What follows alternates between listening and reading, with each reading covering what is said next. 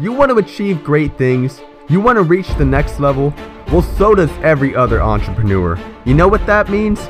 You have to take every competitive advantage possible. Welcome to Let's Talk Business, the show where we're going to show you how to create this competitive advantage by being more productive and sharing the secrets of the world's top performers. I'm your host, Kenny Aronson, and I think it's time to get down to business. We all know that things don't always go according to plan. Disaster can strike at any time. Today, I'm joined by a good man named Darryll Stinson. Now, Darryll was a D1 athlete on the track to compete in football at the highest level. However, his dreams were cut short after a career ending injury. This threw Darryll into a spiral of depression, doubt, and drugs. Darryll fought for years, but he eventually climbed out of this dark pit.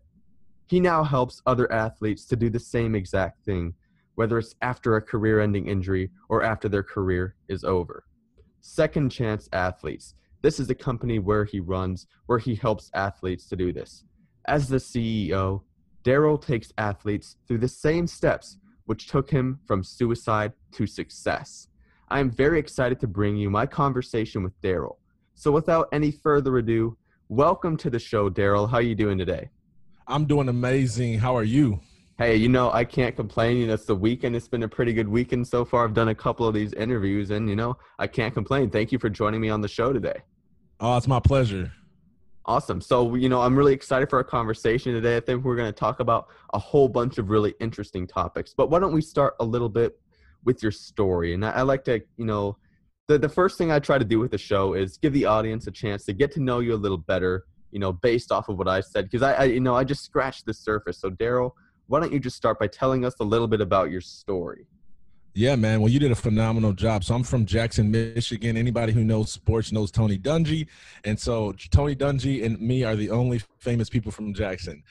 so, so um, uh, nobody knows Jackson, Michigan. About an hour and a half west of Detroit. I grew up there in the streets. Uh, you know, football for me was uh, you know, the ticket out of the streets. It was the way that I was going to have success and fame and popularity.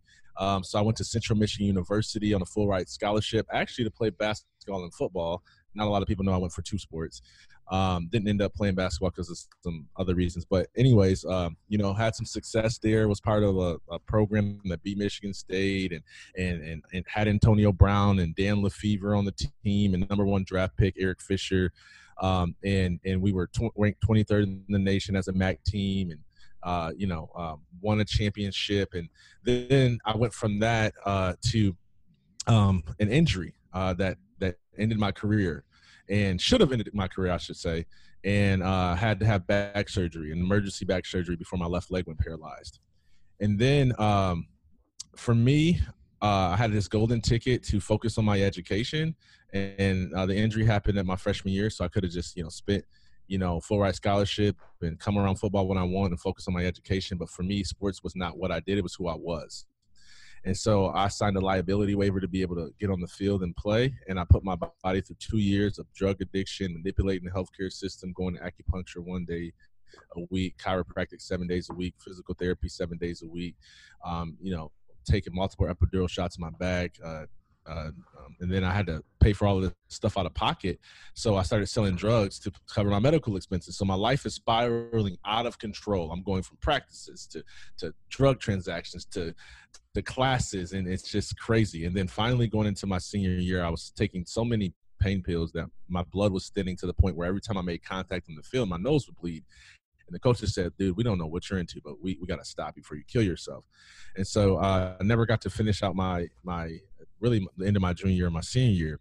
And that sent me into that deep, dark depression that you, you mentioned. And so I started to make attempts at suicide, uh, mixing pills and alcohol, trying to get in car accidents and uh, different things to take my life. And uh, it landed me in a uh, psychiatric unit where I had just went from 275 pounds to 219 pounds for trying to starve myself to death and that's where it all changed for me. Um, I, you know, I had a life changing experience uh, at the psychiatric unit that that showed me that I had a hope outside of a career as an athlete, and so I knew from what happened there at that psychiatric unit that that uh, there was a purpose for me beyond sports. And so I just, you know, for your audience, I just want everybody to know that you are not what you do.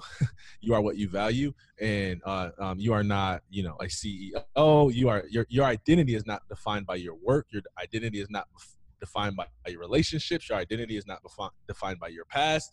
Um, your identity is defined by by by by who what you value and who you want to be. And so um, I, I learned that I had an identity outside of sports, and I just started to pursue my passion and help other athletes do the same.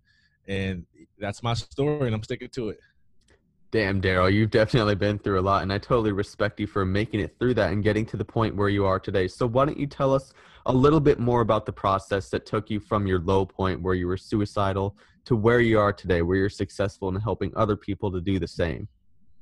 Yeah, and so I think you know I have this process that I call five steps to discover your identity and purpose beyond sports. It's designed to help athletes and really anybody who's had their identity tied into something, whether it's a relationship or business, or you know a lot of veterans can relate to this model um, to really fall in love with your current life more than you were in love with your former life. And so it starts with acceptance, you know. So that's the first step. It's I had to get to the place where I was no longer desiring my past more than I was looking forward to my future.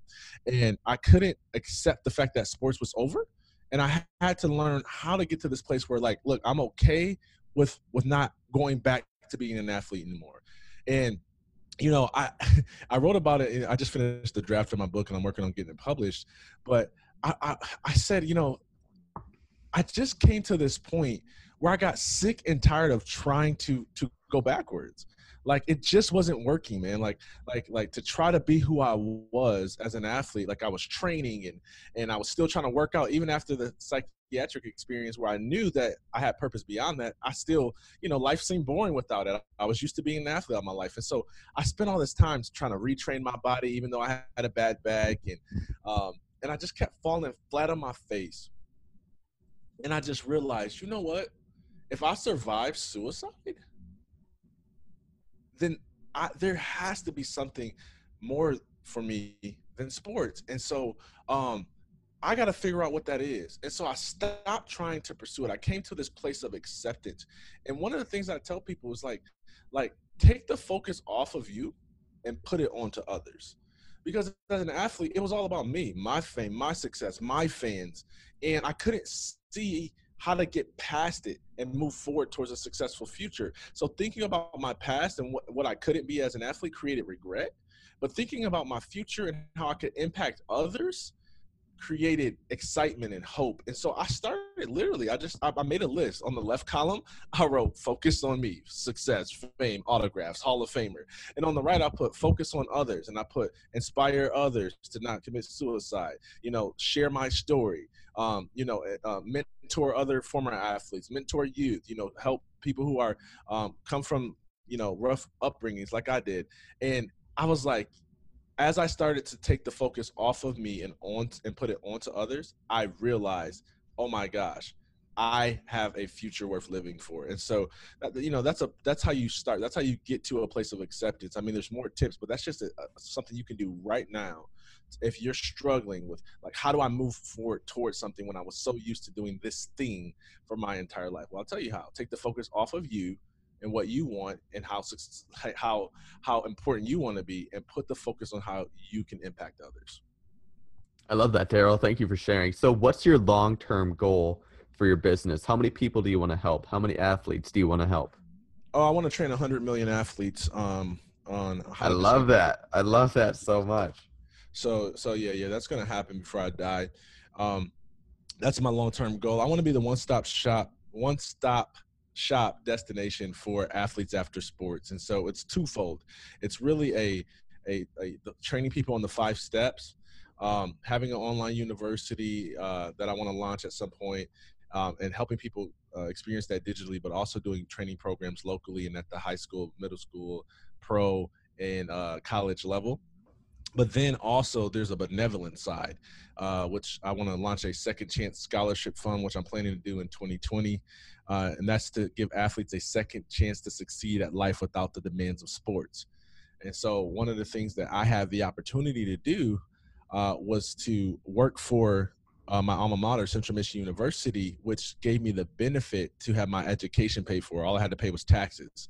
And so I actually, as a graduate, went back and retook undergraduate uh, classes because I had a degree, but I didn't have the experience because all my time was spent with sports and I didn't apply myself. I graduated with 3.3, but it was only the only reason I had 3.3 is because I knew how to cheat and I got a couple favors. And so um, I retook it and actually learned what I was supposed to learn from my degree so that I could, you know, uh, know what I was doing uh, when it came to my profession. And so I want to give people that same opportunity by providing former former forgotten athletes a second chance to succeed at life without the demands of sports by giving them educational scholarships. And so that's kind of both sides of the business, the training and then the benevolence uh, scholarship fund. Thank you, Darryll. So how long have you been running Second Chance Athletes for? Officially since 20 the beginning of 2017. Um, unofficially since I don't know, probably 2013, right? So like I've been helping athletes, speaking into life of athletes since then. I just didn't make an official organization and try to really create a business out of it until 2017. Okay, awesome. So how's your experience been so far? Absolutely phenomenal. I mean, the, the, moment I so when I launched, I started to do uh, raise some seed money to be able to, you know, start to make some traction and help some of these athletes. And I just started to share my story, kind of like I did today, but like longer. And I remember um, getting a direct message from a former track and field athlete that went to the same school, and she heard my story, and she said, um, you know, I picked up the phone and we were talking, and she said, "Man, when I heard your story, I, I literally broke out in tears." She said, "She said I thought I was the only one who was struggling with no longer being an athlete anymore. All of my peers, um, none of them are talking about this. They're just going through life like everything's okay. So I thought something was wrong with me. And she said, I was at work when I watched your video and I started crying. And she said, and then my coworker came over to me and she said, What's wrong? And I started to share share your video and share, you know, what was going on.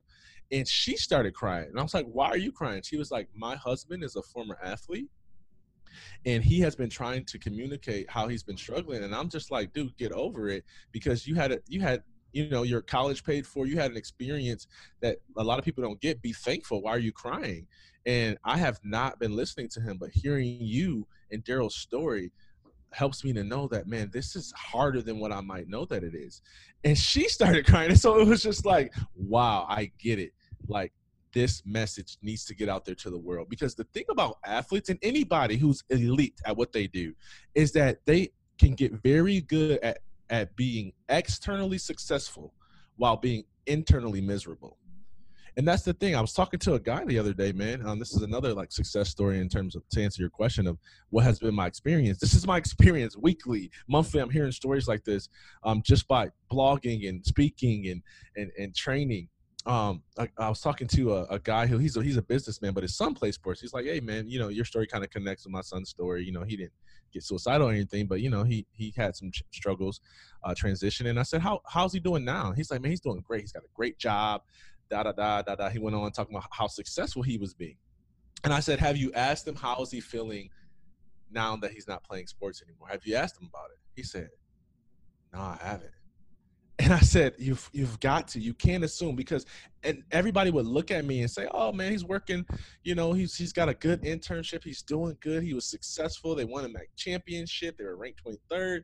Like nobody's thinking that I want to take my life. Nobody's thinking I'm suicidal. Nobody knows I'm addicted to drugs because externally I appear to be successful and I'm charismatic.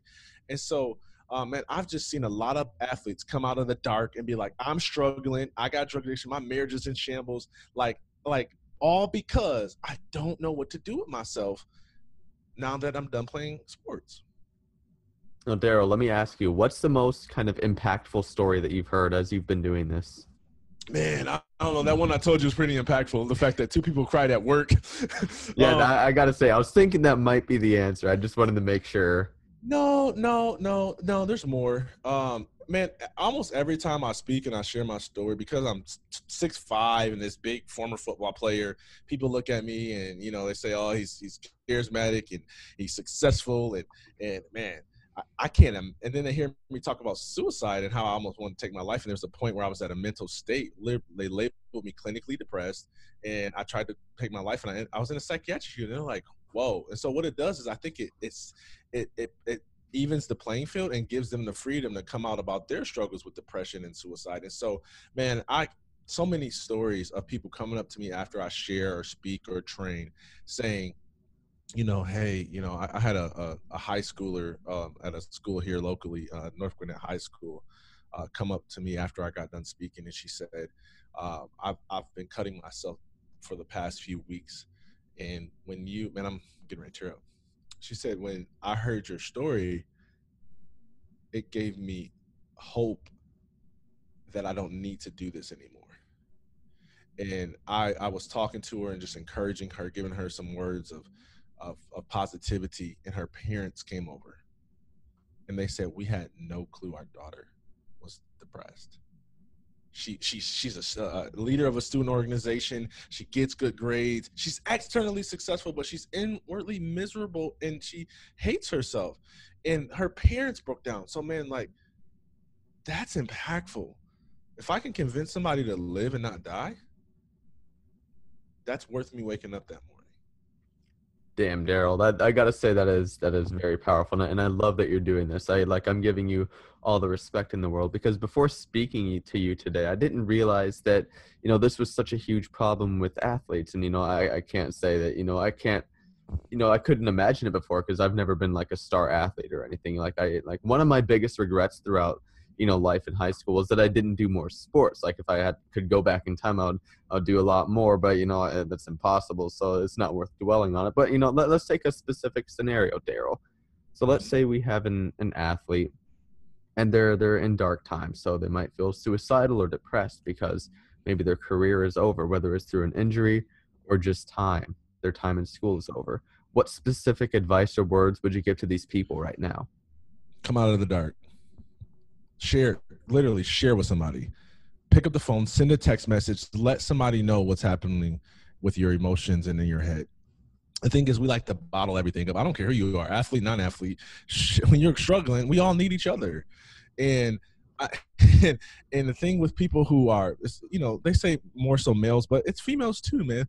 Nobody wants you know every when you're going through depression one of the hugest like lies going through your mind is that you're the only one feeling down and it's not true. Everybody feels down. And so I would say come out of isolation, come out of darkness, send a text, pick up a phone, call somebody, let somebody know, like, hey, look, I'm I'm like like even if it's not like death death like you're having death thoughts, like even if it's just like you're discouraged, like just say, man, I'm I'm man, today stunk, you know, like like like I hate it. So that would be advice tip number one. And and if I would share one more, it would be this. It would be um share with somebody number one. Number two focus on your future. A lot of people who struggle with depression and suicidal thoughts is all about either a their past and and all that they've been through or b like like it's this hopelessness about the future right? Like it's like i had this thing happen to me and now now my future is going to be my past. Like like now now like there's no hope for me. So for me it was like there's nothing for me to do with my life outside of sports. Like i'm worthless. Like i, I figured since sports was done that that meant my life was over. And so it's like that for a lot of people. When they think about their future they think like there's nothing out there for me. It's it's not worth it. All i'm experiencing right now is pain.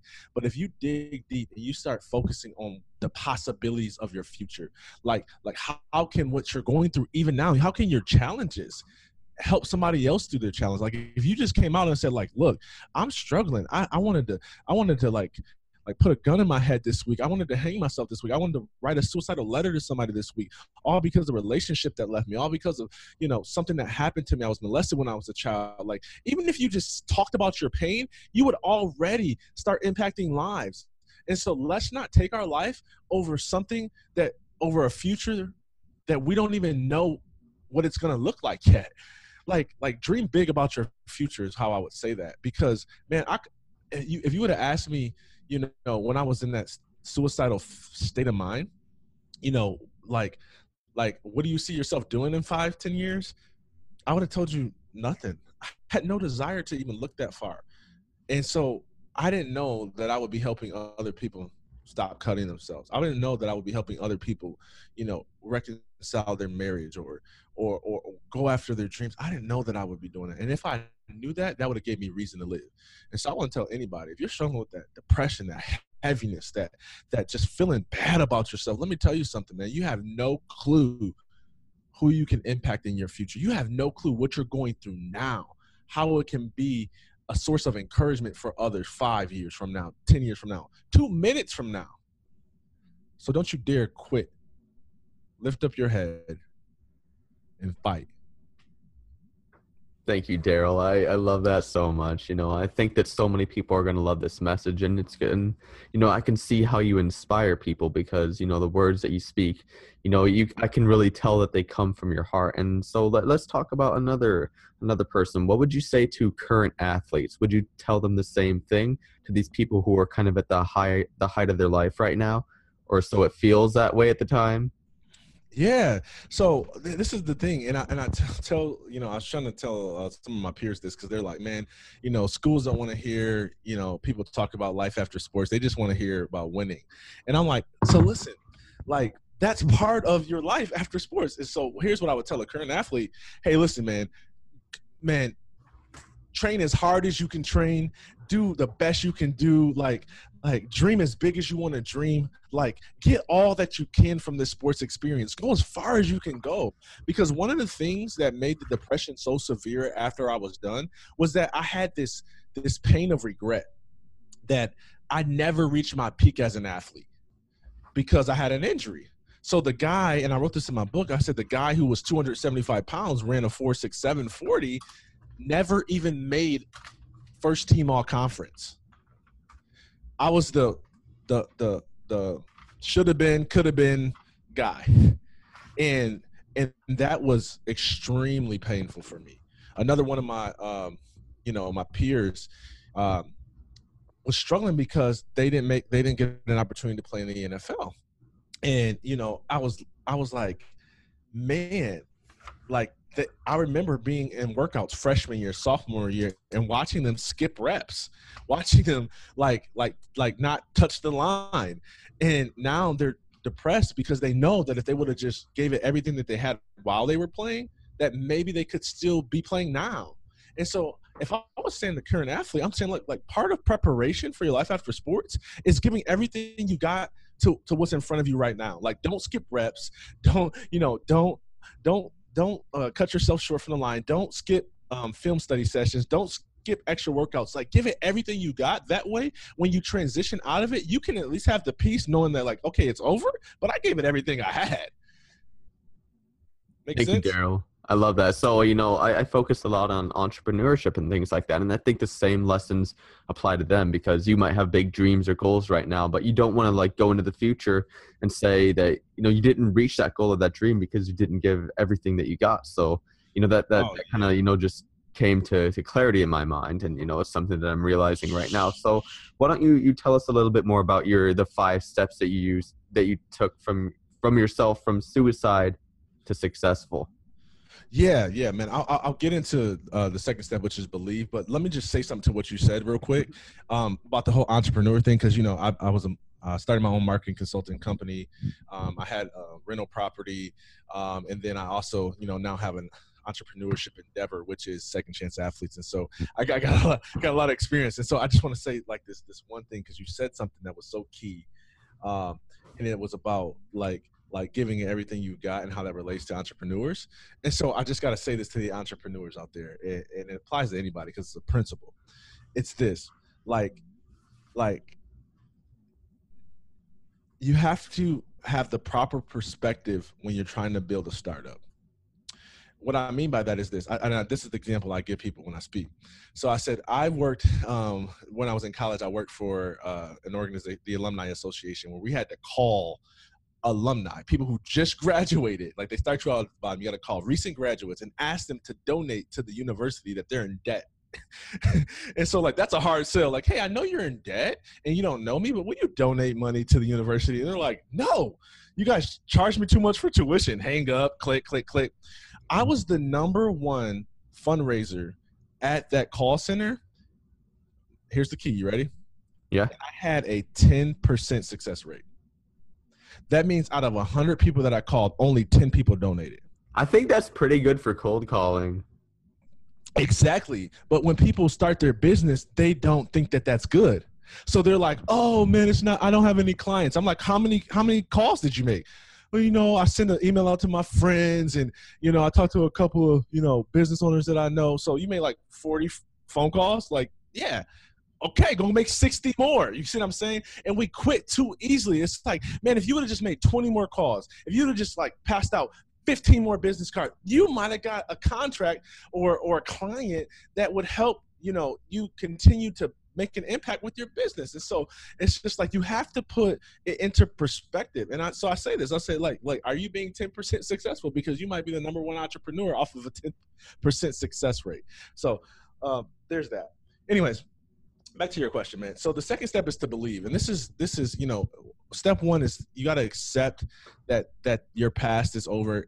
Stop trying to recreate it, and, and and then the second step is now you got to believe, right? So there was this period where I was like, okay, like I get it, like I can't go back and be an athlete. I'm just injured, but I didn't think that there was a life that was more fulfilling for me in my future. So it was just like I was kind of like man, I guess I just got to accept life for what it is. You know, I'm just going to work this nine to five and climb this corporate ladder. And, you know, but I would trade in a moment, in a heartbeat to go be an athlete again. And I had to get to this place to where I believe that there was a life more fulfilling than sports out there for me in my future. Okay. Because if you don't believe it, you won't go after it. And so, uh, and so here's what, here's what I tell people. Sometimes you have to believe in somebody else's belief in you before you can believe in yourself. Because oftentimes we're so familiar with us, ourselves. It's like you, you, you, can't read the label when you're inside the bottle. Sometimes it took for a person um, who was a, a mentor of mine to say, "Hey, hey, man, you're a leader. You're, I see you speaking and changing lives." And I'm like, "Me? No, I'm an athlete. like you know, I'm, I'm not a I'm not a speaker. I'm not I'm not a leader like by any means. I'm just an athlete. I just know how to run and jump and hit people. Like mm-hmm. I don't I'm not I'm not a leader. Like like I don't even like to talk in front of people. Like it doesn't sound like it now, but if I showed you a video from my first speech, you would laugh at me because it was horrible and I didn't make any sense at all. But somebody saw something in me that I didn't see in myself, and that gave me a belief in myself. And so so so so so my second step in my process is you, you got to believe that there's a future that's better for you and if if you don't believe it yourself ask the people around you because sometimes they'll see in you what you struggle to see in yourself Thank you, Darryll. Do you want to go through the rest of the steps, or do you want to leave it as a surprise for people to find out on your website or something? Ah, no, man, I'm not holding anything back. We can do whatever you want to do, man. I'm not the guy that's like, hey, here's two steps, and if you want the other three, pay me nine dollars in you know a minute you know? So i'm not that guy. Um i do train people because it's one thing to know it it's another to walk through it. Yeah i agree. and i'm giving you like a tip you know? I, I wrote a book on this so it's like a lot when it comes to that you know? That's just a, something you can take right now and maybe start to make um you know some forward progress in your life but you know the next step is, is, is to discover the fourth step is to pursue it and the five step is to persist and so i mean we can talk about whatever you want to talk about man um, so once you accept um, that that your past is your past, and now you start to believe in a better future. Now you've got to figure out what is it? What were you created to do? Like, what's your purpose? What's your why? And man, like I, I, there's so many things. Like I have a series of almost like 20 questions that we can ask to probe it out of you. But here's what I would say to people who are elite, because you got to remember, I'm dealing with people who were at the top of their game and now they're kind of restarting their lives. And so, um, one of the challenges I tell them is don't dismiss things because you're not elite at it yet.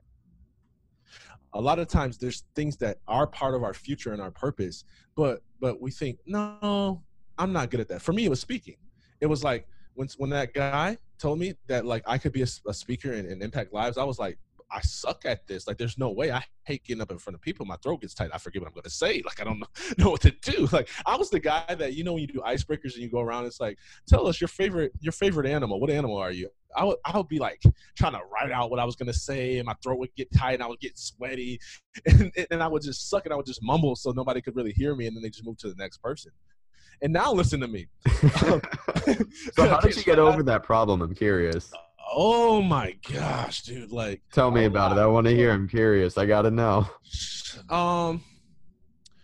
Well, the first thing is I stopped thinking about myself. Um. I so there was a time where, um, I was asked to uh, pastor a satellite campus, and I was forced to basically I didn't like speak every week, but I had to like follow up on the lead pastor who was an amazing communicator, and it sucked because it's one thing to be a bad speaker it's another to be a bad speaker after a great speaker and so i reached out to a guy um, who if anybody knows the church space they probably know steven furtick and he was a campus uh, pastor at Steven Furtick. So he followed up Steven Furtick. Steven Furtick is an amazing communicator, right? And this guy, uh, his name is Pastor Jonathan Josephs. He had to follow him, and so I reached out to him and I said, "Man, how do you how do you follow that? Like, how do you deal with your own insecurities? Because like like nobody's better than him, right?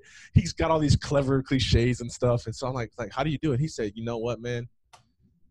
I just try to focus on being helpful rather than being impressive." And I was like, whoa, that is not what I'm doing. I'm trying to be impressive. I want people to clap. I want people to say, wow. I want people to say, that's amazing. And it's making it so hard for me because my attention is on the wrong thing. It's on me.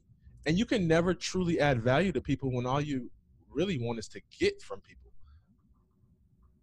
get affirmation, get approval, get applause instead of give hope, give encouragement. And so it started when I had that paradigm shift in my mind. I'm not standing in front of people to to to have fans like like like sports. Like i'm not like there's not going to be a cheering section in the back like Darryll! I'm standing up here to add value to you. And if i can say something that's helpful it eliminates this fear or this need to be impressive. So that was like a big paradigm shift for me. And then the second thing was like I was just forced. Like like there, there was a time where like the, the pastor had left and I had to like speak every single week. Like there was not a choice. I had to show up. And the more you do it, the better you get at it. And and the better you get at it, like the better you feel about doing it. And so it's just getting out there and practicing and putting in the reps and and doing it over and, and mastering your craft and and and the better you get at it. I, I say this with increased competence comes increased confidence I like that. I agree. So, uh, so I, want to talk about something that we, we kind of touched on a little bit earlier. So I know we've been talking about, you know, a couple of different things, but I just want to go back to this really quickly because, you know, before I, I lose my train of thought, how do we discover our, our true purpose in life, what we're meant to do, something that will drive us and motivate us forward? Yeah. You, you, you got to ask yourself, what would you do with your life if you knew you couldn't fail? Mm, I like uh, that. You got to, uh, a lot of times we don't we don't think about our purpose because we're so afraid of failing. Um, I, I always say this is what would you do with your life if if if you could create the rules of life?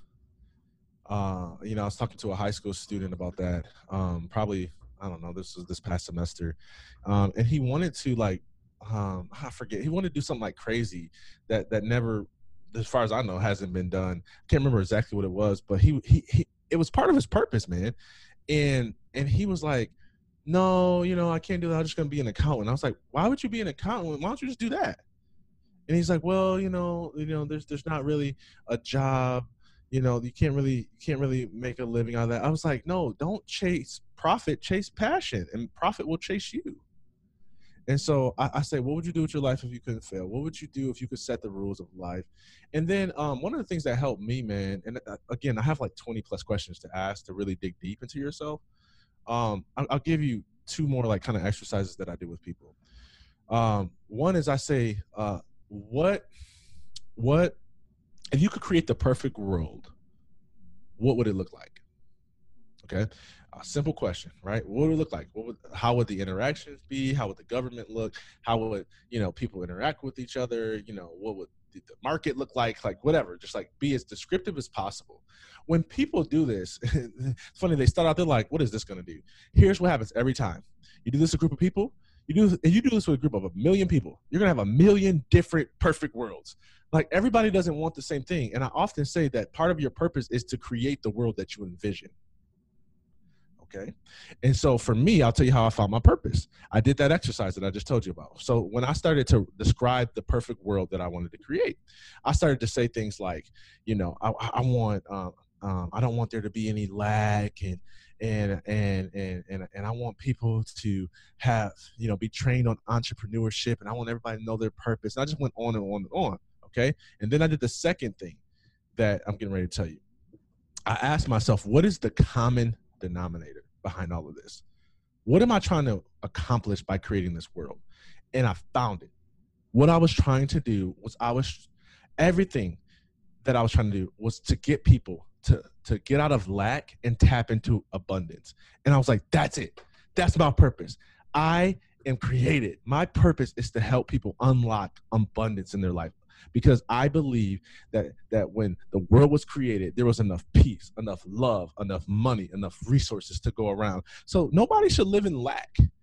And so my whole life's purpose, whether I do that through writing or speaking or second chance athletes or whatever I do, everything I do is out of the overarching theme of helping people unlock abundance. That's what I want to do right now. Everybody that's listening, if you're struggling, you feel like your business isn't scaling, or you're struggling, you feel like your marriage isn't going to work out, I want to let you know that there's uh, enough love, enough money to, to be successful in both arenas. I want you to unlock abundance. And so you have to ask yourself, like, what's the common denominator in, in these things that I'm passionate about in this? What am I really after in this world that I want to create, in this perfect world? Pay attention to the stuff that you pay attention to Ooh, that's so good, man. I want to write that down.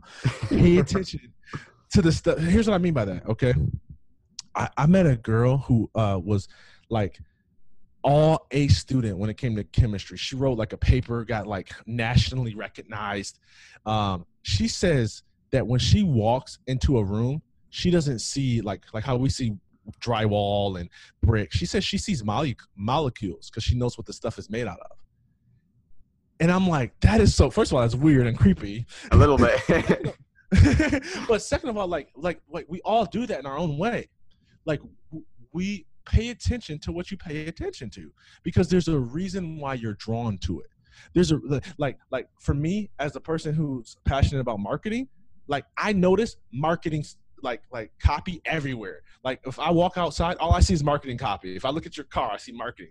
But somebody might go out, like if it was a, a, a, a maintenance guy or a carman or a repairman, he would see something different. He would see tools, he would see mechanics. And so I say, pay attention to the stuff you pay attention to. If you walk into a room, uh, if you walk into a restaurant and, and you don't like the leadership, you're probably called to be a leader. You see what I'm saying? So you notice the stuff that bothers you is often an indicator of the stuff that you're called to.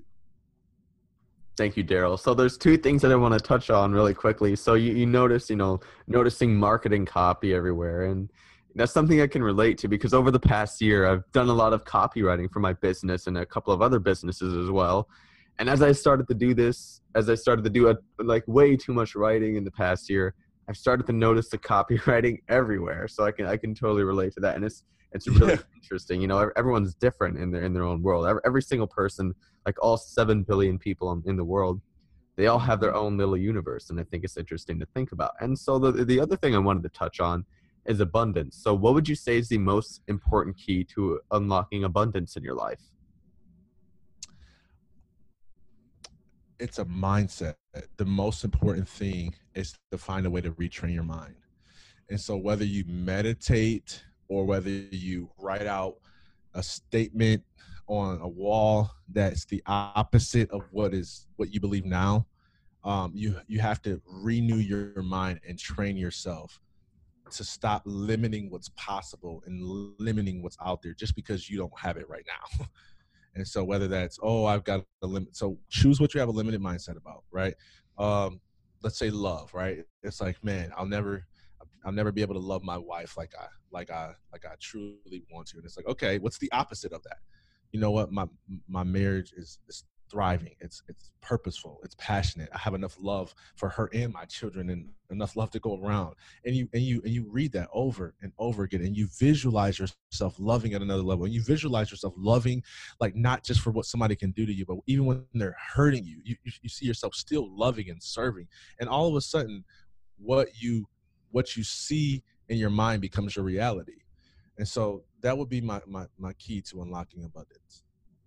I really like that. You know, I found that, you know, it, it is in the mindset because if you don't think about abundance, if you don't notice it, then it's kind of not going to be there because, you know, as we just said, every single person has their own universe and it's something that's really interesting to think about again. And, you know, abundance is, I think, the key to attracting what you want in life and going for Absolutely. your goals and you know building the life you really want to live and i think it's a very powerful thing to to practice so i want to do a little bit of a segue back to what we were talking about earlier which is your your experience with your business and your experience as a ceo mm-hmm. so would you say that you know as you you've been doing this for a couple of years with second chance athletes would mm-hmm. you say that the experience has been more of a challenge than you expected it to be or less of a challenge more it's always going to be a more. I heard John Maxwell once said, like to all leaders, he said, however much money, strength, power, influence, time you think something's going to take, double it.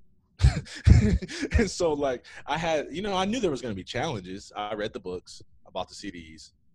I, I taught the material, but when it comes to building your own vision and, and changing your own life, it's always harder than what we what we think we're getting into. That's one of the reasons why we kind of avoid it in the first place. It's like, oh, we don't want to go through it. Like, I don't want to work out. I don't want to lose this weight. Like, I don't want to wait a year till my business turns a profit. But you just have to, and that's why one of my steps, my, my, my fifth step is persistence.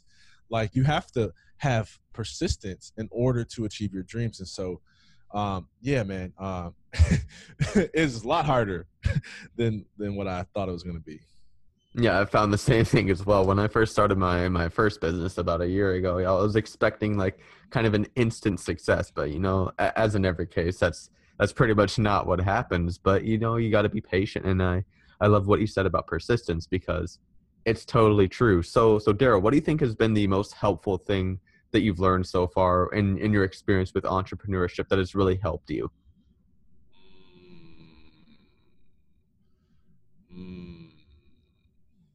Wow, that's a loaded question. It's a big question. if you had to pick one thing, what's the first thing that pops into your mind? Um, the word mastery is the first thing that comes to mind. I could probably give you at least 20 things, but mastery. And you have to become a master at your craft. I don't know if you watch Shark Tank or you know uh, what's the name, Daymond John. Is that the guy's name? Yes, sir. Uh, yeah, so that's one of the things he says he looks for in an entrepreneur. He wants to look for somebody who is a master at the craft. I actually heard him speak in person. There's a guy who was super bold. He gave him his resume, and and he was like, "Hey, will you hire me?" And he he read it in front of the whole audience. It was a lot, like thousands of people, and he and he went through and he said, "Oh, you did this, you did this." He said, and the guy said, "Yeah, I'm a jack of all trades," and he instantly responded, "Or a master of none." That's so, so true. So I would say like like when for me, my, my number one tip, because when I started, I was just like, I didn't know what I was doing, and I just want to learn everything, and I just want to be good at all of it. And it's just like, like pick the like top two or three skills that you only you can do, and that you know you need to master, and master it. Like, stop getting like distracted, and stop doing like for like this book that I just finished the draft of this year. I was supposed to write that book in 2012 but I was going through different things and getting distracted because I wanted to try to, you know, be good at everything instead of just saying like, look, when it comes to writing the core content of my business, I'm the only one that can do that. So I need to master that craft. And if I would have did that like year one, like it'd be a whole different conversation right now, you know? So yeah, mastery. Okay, awesome. And then let's talk about, you know, your overall life. What would you say is the most important lesson that you've learned in life so far? Um, value relationships and value your life. Uh, value time. It's a gift. You know, I think that uh, we all think we have more time than we have, and it just couldn't be further from the truth. I mean, I have teammates who I played with. Uh, you know, Zurlon Tipton played in the NFL, played for the Indianapolis Colts, and you know, uh, you know, had his license to carry a gun, uh, mishandled it by putting in the car, shot himself, and he's dead.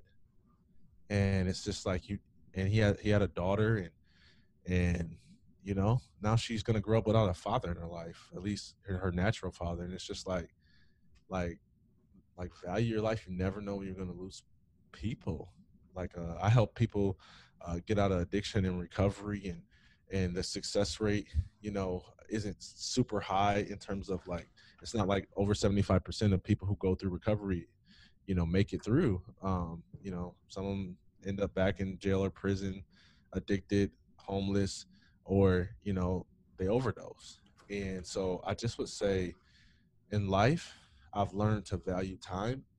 And when you value time, you argue less. you know, you're less petty because you realize like, hey man, this this disagreement isn't worth not loving you over. And so uh value your life and value the, your relationships and value the gift that you got this morning when you woke up. Thank you for sharing, Darryll. I really love that. I, I, certainly agree because once you put it into perspective that everyone on the planet has limited time, you know, there, there's limited people, you, you never know what's going to happen. So I found that, you know, expressing gratitude every day has been very helpful for me, you know, helpful in staying motivated and just appreciating everything. You know, what are your thoughts on gratitude? Oh, gratitude determines your altitude. And you can never go higher than what you're thankful for. And if you do, it's going to be lonely.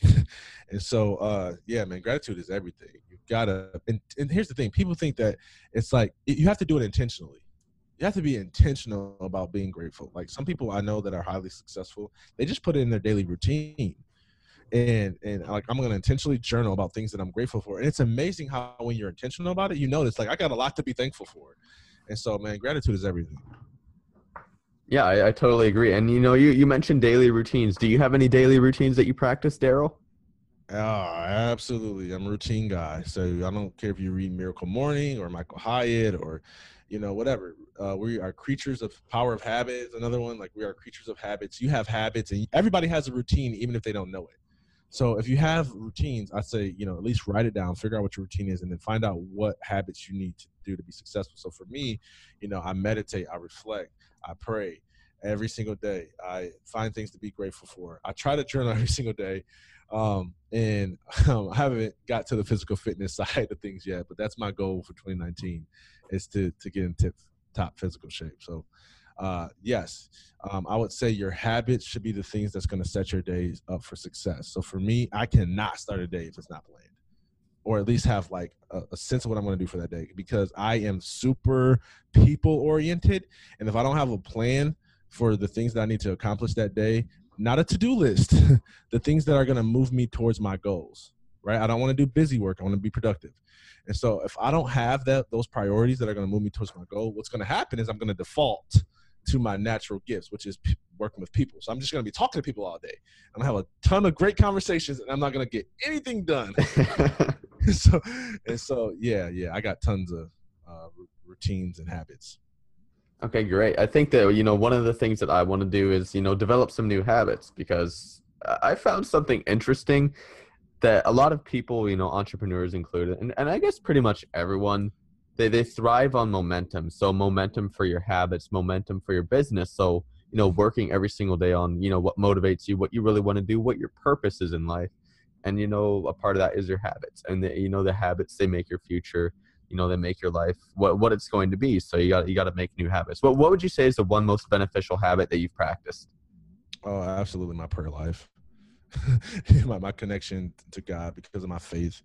Um, everything is is birthed out of that core, and without it, I wouldn't even. I don't even know where I, I'd probably be dead. You know, like I, I just would have fall off the Richter again because the, the the source of strength, encouragement, perspective, direction that I get from that central place in my life, like nothing can replace it. No amount of books that I read, no amount of advice that I get from people would can replace what the creator of the universe says to me. So that would be my number one habit. Okay, thank you. And while, while we're on the topic, when I was speaking to you, and you know, when you're in your darkest place, when you were suicidal, what was the one event that kind of shifted your mind? What was the miraculous event that caused this huge change in your life? Yeah, yeah. So I can tell you it has to do with my faith. So do you want me to share that? Yes, sir. I would love to hear it. Yeah. Okay. So absolutely. Here's what happened. So um, at the time, um, my mother is the one who uh, basically escorted me into the psychiatric unit because I tried to get in the car and and start to make my way to to driving, and she hopped on top of the car and convinced me to let her drive me to the psychiatric unit at Henry Ford Hospital in Detroit, Michigan. And so uh, we get there, and at the point I had been crying for so long that my eyes were swollen shut, like I could only open them up just a little bit.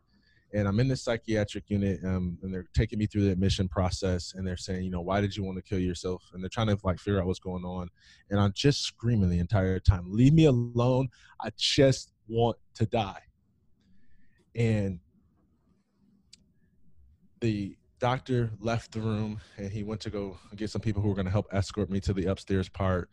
Um, and a, a, nurse walks in. I call her the woman with green pants because all I could see is um, a slit outside of uh, the bottom of my eyes. I couldn't even see her face. And she walks in and she says, I don't know who you are and I don't have jurisdiction to be back here in this part of the hospital, but God told me that you need to say yes to him. And at the time, man, I had grew up in church, but like I didn't believe in in Jesus. I didn't believe in organized religion. I believed in God, but not Jesus, because I had a pastor who sexually molested a young girl in the church. I had another pastor who hustled me for money, and then I had another pastor who went to prison for gamming houses. And so I just thought like Christianity was this this scheme to get money, and that um, I just only reason why I even knew of Christianity is because I lived in America. And If I would have lived in another part of the country, I just or another part of the world, I would just believe in what they believe in. So if I was in China, I'd be a Buddhist. If I was in you know um, India, I'd be mm-hmm. uh, practicing uh, Hinduism. And so that was my belief system. And so when this lady says this and she's trying to like have me consider Jesus and said Jesus sent her back there to say uh, to tell me to say yes to him. I'm like, no, leave me alone. I just want to die. I don't want any of that stuff. I don't believe in that stuff. Get away from me. I don't know who you are. Um, and so she prayed for me for about 15 minutes and she left. Um, uh, a short while later, my grandmother came in the room. She had driven from an hour and a half away or where my hometown was, and she burst through the doors and she said, Honey, I've been praying for you all the way here. God told me that you know exactly what to do. You need to say yes to Him. Oh wow. So it was the same request a second time and I couldn't deny that it was supernatural. But my heart was so hard. I had so many doubts. I had where did the Bible even come from? It was written by man. Like all the stuff I had researched like I was like no, but it was clear that this was really happening and you can't make this up. And my grandmother prayed for me for about 5 minutes or so and I just kept saying leave me alone. And then finally like she just backed away and the depression in the room was so thick, like you could feel the weight of how sad and depressed the room was. And I just heard this still small voice whisper to me and say, Son, will you say yes to me? And it was something about hearing his gentle voice speak. Like when I say hear it, I mean it was like an impression I felt in my heart. And it gave me the strength to say yes. And when that happened, I muttered out a Yes, Lord. And when I said it, the depression that I had been under for years immediately left the room. My eyes that were swollen shut instantly got healed and I could open them again. And it felt so good. I didn't know what else to do. I just started screaming, Yes, Lord. Yes, Lord. Yes, Lord. And that was the moment that I realized that my identity was not tied up in who I was, was not tied up in how famous I would be as an athlete, but it was tied up in a Jesus who came and found me in a psychiatric unit, even though I was a drug dealer and didn't want anything to do with him. And so I just began this journey of of digging in deep into who he is and studying every religion and just confirming that he was the only one true God. And so that was the supernatural experience that changed my life. Well, Darryll, that, that's certainly amazing. I hope that can inspire a lot of people out there. And, and I also just looked at the clock and I realized we've already been talking for almost an hour, and I don't want to, you know, take up too much of your time today because I know you have, like, you're a busy guy. You got a lot of things going on. So I, I like to close out my show with, you know, just one specific question, just to make sure that the audience is left with something that they can take with them, and I'm sure they'll take away more than one thing, of course. But Darryll, if you could only leave the audience with one piece of actionable advice what would it be?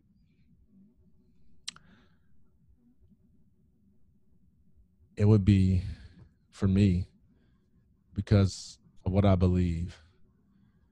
It would be do you know where you're going to spend eternity and are you sure about it?